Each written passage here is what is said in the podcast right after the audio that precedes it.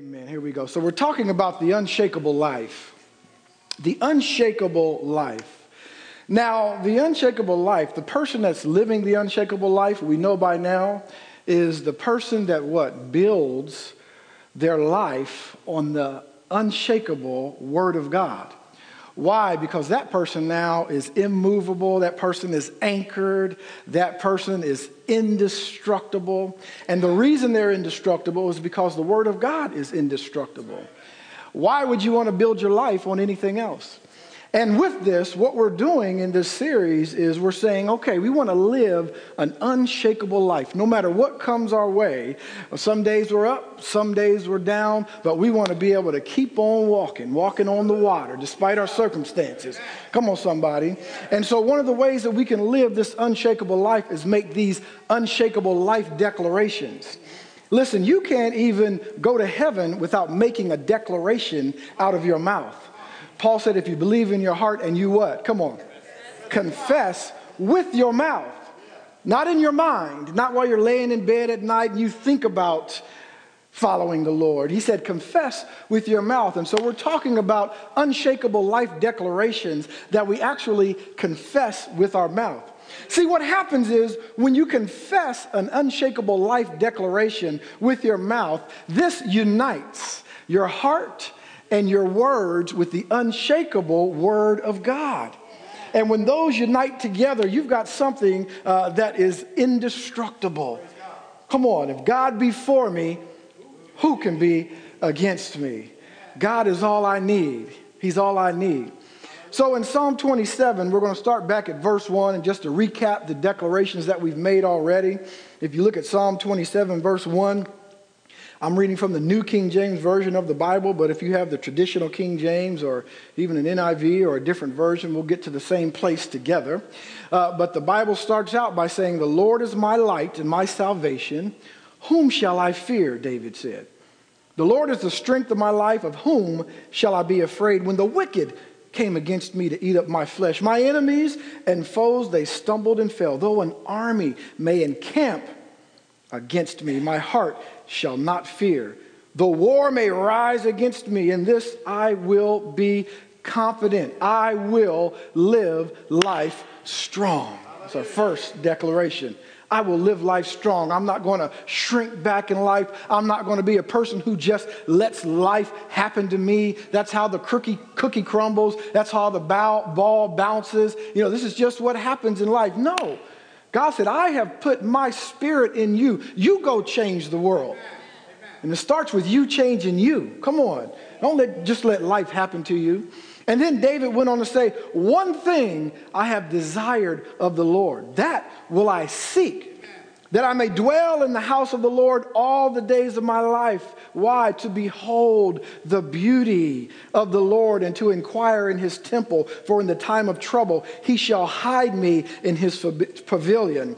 In the secret place, in his tabernacle, he shall hide me. He shall set me high upon a rock. What was David saying in these verses? He was saying, I will love God's house passionately. Don't forget this if you build God's house, He will build your house. You build His house, He will build your house. David went on to say, And now my head shall be lifted up above my enemies all around me.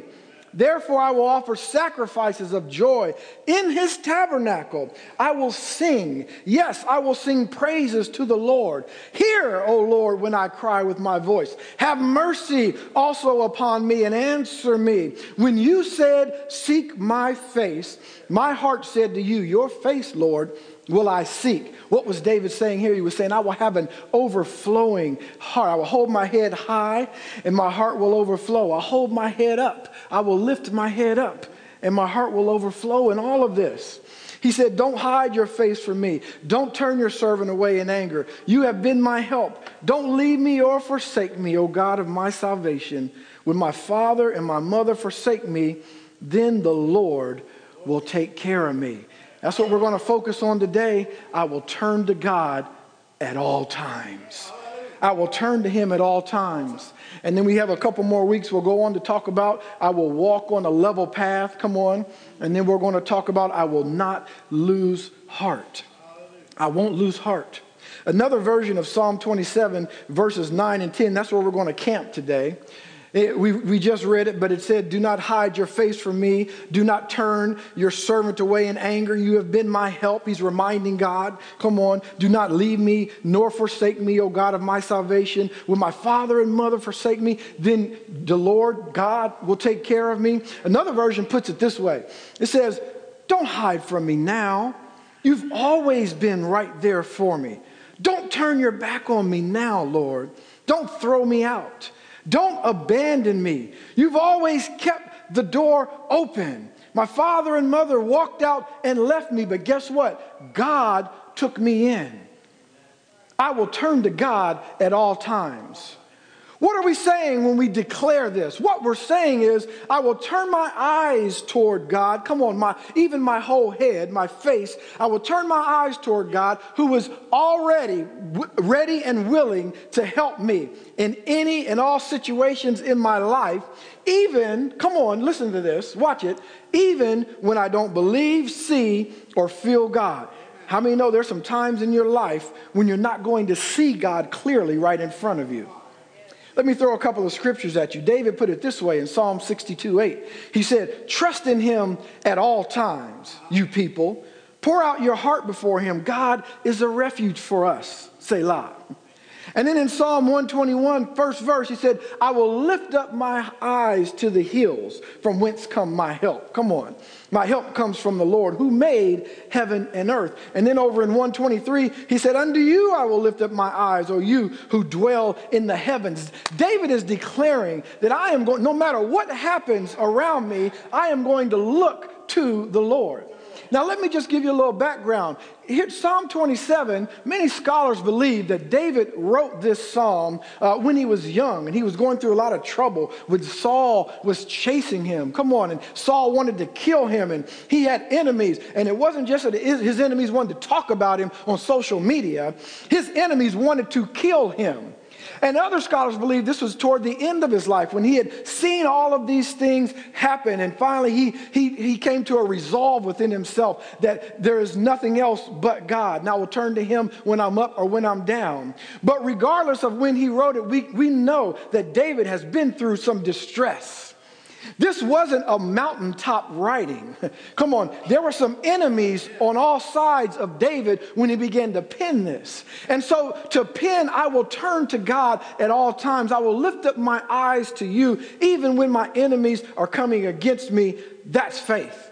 Come on, somebody. I will turn to God. I will turn.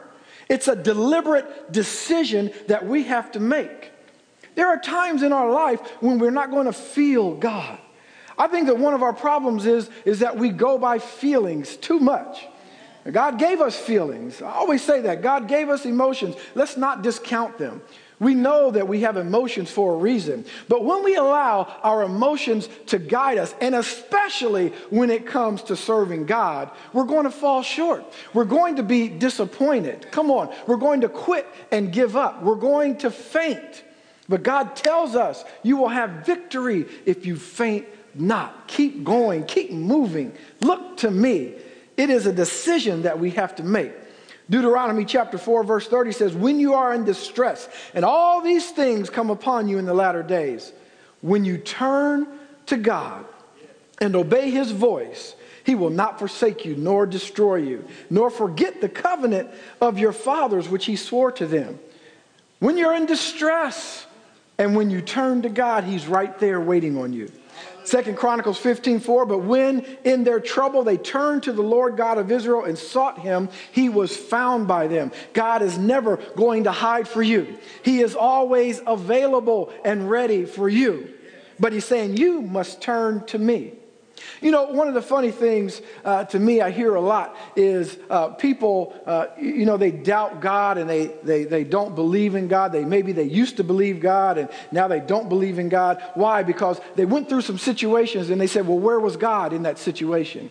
You know, we've got this situation in North Korea, or we've got a tsunami happening, or the situation, I believe it's in Puerto Rico, uh, where it's almost been a year and they still don't have water. You look around the earth, you look around our country, you look in your neighborhood, and you see kids getting shot in the street and all sorts of things happening, and you wonder, where is God? I'm not going to believe in God because where is He? Where, are, where were you, God? I believe that so often God looks at you and says, I have been here the whole time. Where were you? Where were you? You never sought me. You were worried about the world. You were looking at the news. You were going on caring about your life. But when a disaster happened, now you're looking for me. I've been here through the whole disaster. I've been here through the good times. I've been here through the bad times. Where were you? I think that's the question. We're going to have to look in the mirror instead of saying, God, where were you? But we need to look in the mirror sometimes and say, Where were you? Did you seek God?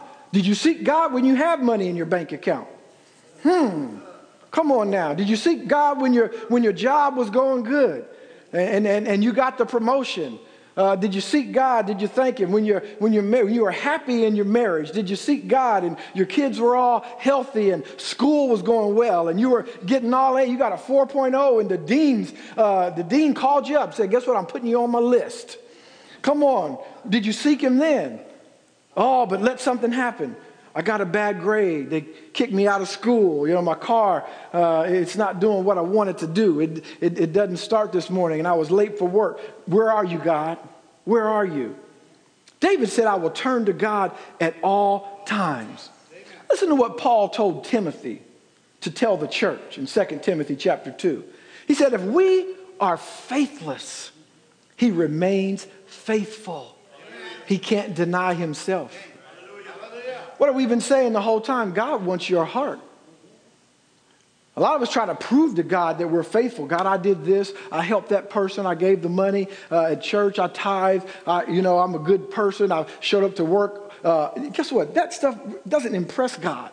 It's good to be faithful, and He honors it. He honors it, but it's not impressive to Him. In fact, I believe Paul would have said that's your reasonable service. But God says, Do I have your heart? Do I have your heart? Because if I get your heart, then I got you. I got you. You're not going to see him all the time. I was thinking about a story. A man, he fell off a cliff one time, but he managed to grab onto a tree limb as he fell. And uh, he called up, Hey, is anybody up there? Can anybody hear me? And he heard the voice of God. This is God. I am here. Just reach up, let go of the tree branch and reach up. I will catch you. So some time went by. He kind of paused. Is anybody else up there? God is saying, Look, I'm right here. I am right here for you. All you have to do is trust and believe. Another story kind of like that was uh, I, I, this is a true story. A, a young boy, a, fi- a house caught on fire. Family was in the house. Everybody got out except for a young boy. He was eight or nine years old. Instead of running down and out the front door, he ran up and got out on the roof. But the house below him was on fire and the smoke began to accumulate. And his father was saying, Where is he? Where's my son? And he said, Dad, I'm up here. I'm up here. And he, and he saw him. He looked up, and through the smoke, the dad could see the boy on that part of the roof. And he said, I can see you, son. Jump, I'll catch you. And he said, But dad, I can't see you. I can't see you down there. And he said, Go ahead and jump. And so he waited and he waited and he waited. And finally he looked down again and said, I'm too scared to jump because I can't see you. And finally the dad said, Look, it's not important that you see me, it's important that I see you. Go ahead and jump. And God is telling us this morning it's not important that you see Him. What's important is that He sees you, He knows where you are. Faith, listen, it's the substance of things hoped for and the evidence of things not seen, not seen by the natural eye. Faith, but we know God is there. We have a cry of our heart. This thing turn to God at all times, there's a cry that comes from our heart. We see it in David's declaration here and what he said. He's telling us to turn to God even when you don't have faith in God, turn to God even when you don't feel God. But here's seven cries I want to give you that you need to look at your heart and see if you have these things in your heart. First thing David said is, he said, Don't hide your face from me. What's he saying? Don't hide from me, God.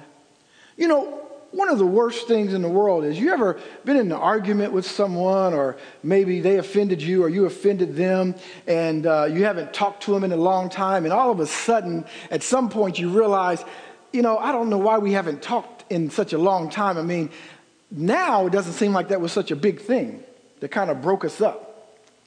And you begin to think this, and you, you haven't heard from the person. And maybe you say, you know what, time has gone by, and uh, I don't even remember what happened. I don't even remember why, you know, uh, we were arguing. I don't even remember what the subject was. And so you go to call them up, but you can't get in touch with them. And you leave a voicemail, but they, don't, they never call you back, and they never answer you. It's one of the worst feelings in the world because now you don't know. Did they, did they change their number and just not get my voicemail? Did they get my voicemail and just still mad at me? And never going to reconcile what's going on and you begin to wonder. One of the worst things in the world is to wonder. And we look at god and say show moses said it just show me your face lord. Even if you're mad at me just show me your face. I just need to see you that you're still there. And this is what david is saying don't don't hide from me god. I'm, I'm willing to accept, accept the consequences whatever it may be but just don't hide your face from me we feel like God is hiding from us during our season of affliction. Come on. Uh, when I go through something, where are you, God? Where were you? Why didn't you prevent this? Psalm 44 24 says, Why do you hide your face and forget our affliction and our oppression? Because we feel like God is leaving us. But God is saying to us, I'm here the whole time, and everything that you go through is for a purpose. I know it's almost a cliche scripture by now, Romans 8 28. But all things work together for the good of those that love the Lord, the called, and those that love the Lord. Come on. The question is not what's happening to you. The question is, where is your faith in God? Because you can change your circumstances by your faith in God. We're going to talk about that in just a moment. You can change your own circumstances by your faith in God. In fact, let me just hit on that. Isn't it interesting? I don't know if you noticed this or not, but in Psalm 27, one of the things that really interested me after I've read this for years now and read it over is David talks about his enemies. Right in the first few verses, he talks about how they want to kill him, how they want to eat up his flesh. That's serious. Come on. But one of the things that I don't see in Psalm 27 is David wanting revenge on his enemies. I don't see where he says, God, give me the strength that you gave Samson, that I can take my weapon and cut their heads off.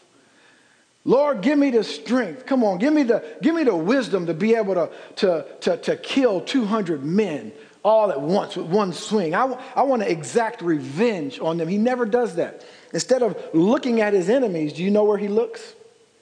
Come on, to God.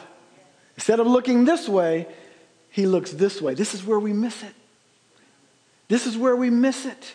We want to get revenge on our enemies. Come on, we've all been through it. But God is saying, Turn to me. I will turn to God at all times because the victory comes here. The victory comes this way. But what we do is we magnify our problems. And listen, when our problems become our priority, his promises become less prevalent. I'll say it again. When our problems become our priority, his promises become less prevalent.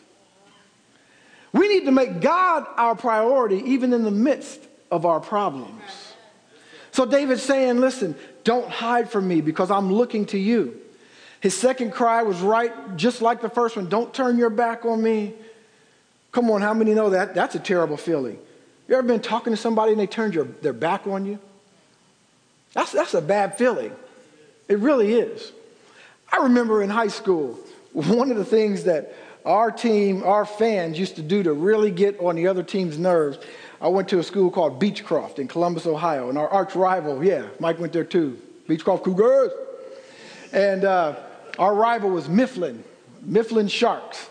And uh, when we played basketball against Mifflin, one of the things that we would do is uh, when our team came out, we'd be cheering, Cougars, yeah, go. They coming out, dribbling, doing their layups. And then when Mifflin came out, what we did was everybody had a newspaper. I know some of y'all don't know what that newspaper was like. This, they had paper, had writing on it, and uh, it was like the news. So um, we, we had newspapers, and when they all ran out, we would all turn around to the wall and read our newspapers. And their, I know, that's so mean. And their fans would get so mad and they would, uh, you know, they would get so distraught and we'd end up, well, we wouldn't win the game, but we'd at least, you know, get up, kind of like Cleveland did. We get up by 10 and then they'd calm down and beat us. But, you know, we get to them at first.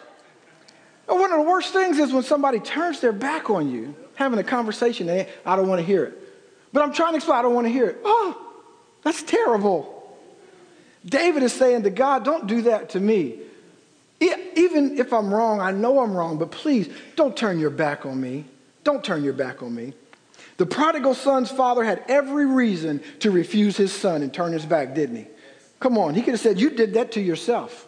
How many have heard that before? Yet, because of his great mercy and his unconditional love for his son, he didn't turn his back. He was out by the roadside every day waiting for his son to return. And when he did, he didn't chastise him. He didn't say, What were you doing out there? This is your fault. See where you are, see where it's got you. No, he ran up to him and he hugged him and he kissed him on his neck. And really, if you search that out, he gave him a bear hug. He gave him a, a hug. Come on. And he said, Come on back in here. And then David said, Don't be angry with me. I know I've done things to make you angry, but do not turn your servant away in your anger. See, these are declarations where David knows God has every right to every one of them. These are pleas. Don't hide from me. Don't turn your back on me. And God, certainly, don't turn away your servant in anger. I will turn to God at all times, is what we're talking about. When your heart is turned away from God's purposes, you'll never fulfill what He has for you. And you will never be fulfilled. In Judges 6:39, you remember Gideon. Gideon said to God, "Don't be angry with me, but let me speak just once more. Let me test, I pray, just once more with the, the fleece." And let it now be dry on the fleece and wet on the ground. Come on. He started out his conversation with God. Don't be angry with me, God. Don't be, I know I trust you and you just want me to trust you without asking any questions. Don't be angry with me. That's the cry of a heart that turns toward God. And then David said, Don't stop helping me. Don't stop. Please don't stop helping me. Help me even when I don't deserve your help, Lord. Help me even when I've exhausted all of my resources. Help me when I've lost hope and I've given up the battle. Help me even though I've had a long night and no apparent breakthrough. You ever been there? Oh, it's, it's, it's, it's fun when we talk about breakthrough and hear somebody preaching about your breakthrough is right around the corner, your breakthrough is on the way, and you're about to break through. But some of us have been there where we've had a long night and there's been no apparent breakthrough. I don't know about you, but I've been there. My daughter's still sick after I've prayed all night. I still owe the money. There was no miraculous thing that happened. They didn't write me a letter and say your debt was canceled. It's still there.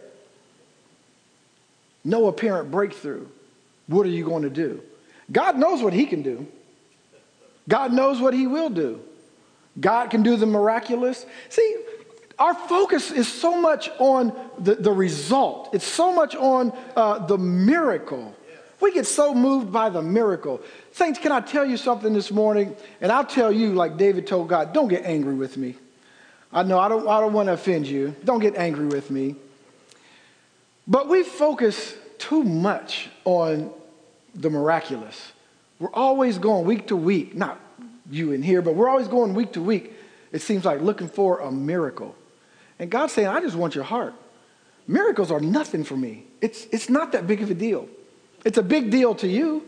because you live in this three dimensional realm, not realizing that you're a citizen of the kingdom of God. I have set you in high places. Come on. You really are a spiritual creature, but you, you, you go by your eyes and your ears, what you've heard and what you taste and what you see and, and what you feel, and you're always looking for a miracle. And I'm saying, just give me your heart and the miracles. Read Matthew chapter 6 sometime. Read chapter 6 sometime, and you know it ends with, but seek ye first the kingdom of God and his righteousness and all these things. But read it sometime and look at what all these things are. I mean, it's everything. All the miracles God has already promised you in Matthew chapter 6. I'll do all of it. I'll help you. I'll give you wisdom. I'll help. I'll clothe you. I'll give you strength to do everything that you need to do. You know what? I, here, here's what it is. We, we sit back and we wait, and I don't want to belabor this point, but we wait for God to, to do a miracle, something that has never been done before. We, I, and listen, I love it too. I, I, want to see the miraculous. I love to see people healed. Uh, our brother's testimony this morning, come on, that, that's a miracle. That's a miracle. But it's not, here, listen, here's the thing about it Let's not just let it be a one time thing. Oh, remember that one year when Stephen was healed? Come on, this should be all the time. I heard T.D. Jakes say this one time, and I, I didn't ask him if I could steal it, but I don't think he'll hear this, so. He said, God doesn't make tables, God doesn't make chairs, God makes trees. You make tables and you make chairs. What are you going to do with what God gave you? Stop sitting back looking for the miracle and the manna from heaven. God's already given you everything you need to be successful. Success is in your hands and in your mouth. That's why we're making faith declarations. Sometimes we're looking, oh God, please, Lord Jesus, just if you see fit to heal me, if you see fit, prosper me. But what are we saying to our friends? What are we saying to our sister and our brother? Boy, this is just a tough time for me. I'm, I'm never going to get the money to pay this bill. And I, I can't, you know, I can't believe all this stuff coming out our mouth. Yet we turn to God for a miracle. God's saying your miracle is there. It's in your heart and it's in your mouth. David said, don't stop helping me. And then he said, don't reject me, Lord. Don't reject me. Don't say, look, I've, I've, I've put up with you long enough. Four times I bailed you out. And now you come back to me the fifth time and you want to be bailed out again? No. You've made your bed what? That's right. Lie in it, sleep in it. I've heard it. But God doesn't say that. David said, Don't leave me. God says, I will never leave you nor forsake you. We don't want to be rejected because rejection breeds negativity, and negativity breeds doubt. It, it breeds, uh, it breeds a, an attitude of lost expectation. God wants us to have an attitude of expectation. And then he said, God, don't abandon me. Don't just leave me. I've been crying out and I can't hear anything. Don't leave me, Lord. God said, I will never leave you or never forsake you. I'll never abandon you. You know, abandon means to give up without intent of return. God, please don't abandon me. Please don't abandon me, David's saying.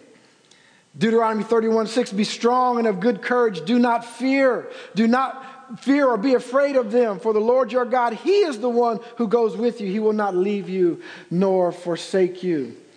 We need to understand this morning that God is for you and not against you. Yeah, but you don't know how I've messed up. I know. I understand that. I messed up too, but guess what? God is still for you and not against you. Doesn't mean that life doesn't come with consequences. We have to deal with those things all the time. But the important thing is God is for you and not against you. God is for you. Here, think about this. God knew. Think about your worst mess up. I don't want to bring this up to you, but Think about your worst mess up just for a moment. Then we're going to forget about it. Just let it come to your mind. What you believe is your worst mess up in life. I don't know what the, the worst mistake you've ever made. All right? Got that there? Worst mistake I've ever made. Now, understand this. Before you were born, God knew you were going to make that mistake. He knew you were going to mess up royally. He knew that you were going to mess up beyond belief. And he still, at the moment before he created you, loved you.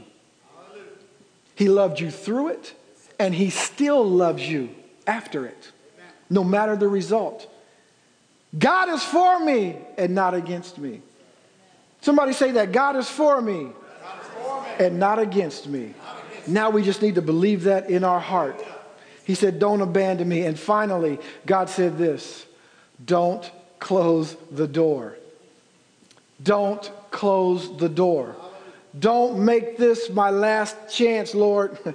I'm not confessing that I'm going to mess up again, but all I'm saying is don't close the door. The pastoral heart of God to watch over, to shepherd, to restore my life. Don't close the door on me, Lord. Please don't. Mark 16, 3 says, And they said among themselves, Who will roll away the stone from the door of the tomb for us? God, I, said that to say that God is about rolling away the stone. He's not about closing the door on you. Don't ever think that God has closed the door on you. If you're a person who feels like I've messed up 27 times and you know, Carla, she's only messed up 13 times, so of course he's going to give her another chance. But I think I've exhausted all my chances. Understand that God's mercies are new every morning, and God's mercies endure forever. Forever. God has a love that's unbelievable. It's a love that we don't understand. I define love this way. We, many of us could define love all kinds of ways. Love, love is a word that's indescribable, isn't it? I define love this way the giving of oneself at the expense of oneself for the benefit of another. This is the love that God has for us. Someone called it a reckless love. And when you first hear that, you say, reckless, that doesn't make sense because that means careless. But there's another definition of reckless. And I believe that's the definition in this song. This definition says that no matter what the consequences are, even death, I'm still going to do it for you. That's the definition of reckless that God has for you. That's the love He has for you, no matter what the consequences. I'm in heaven. There is nothing I can't do. I breathe and stars come out. The earth is my footstool. But I'm going to leave all of that and subject myself to you that I might reconcile you back to me.